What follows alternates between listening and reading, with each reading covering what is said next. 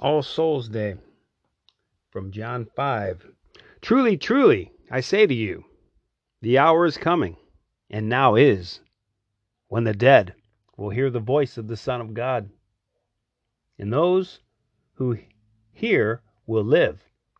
For as the Father has life in himself, so he has granted the Son also to have life in himself, and has given him authority to exercise judgment, because he is the Son of Man.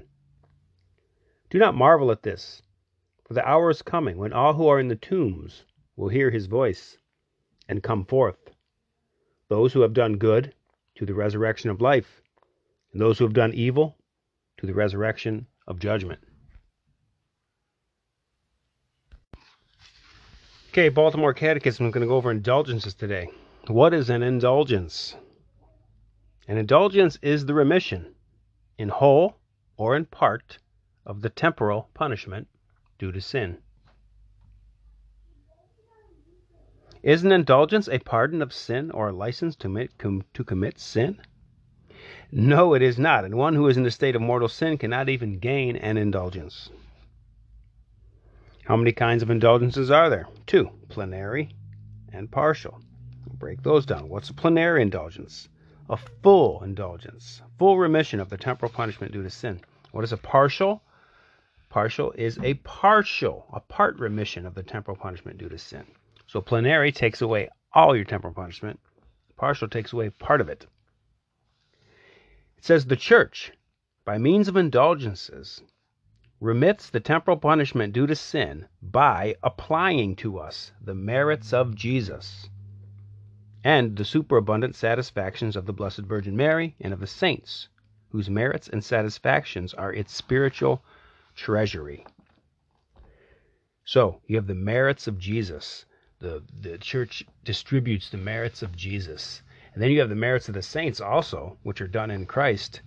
See, these, these saints, like the Blessed Virgin Mary and uh, all these saints throughout, throughout history, their sins were few. Mary had none.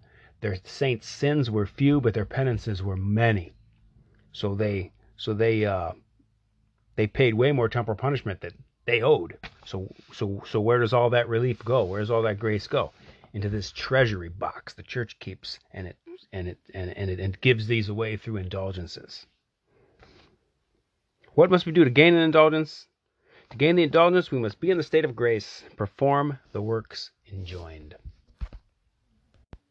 And remember, and remember, what are the four everyday ways you can gain a, gain a plenary indulgence? There's four ways the church gives us any day of the year you can gain an indulgence through these four ways.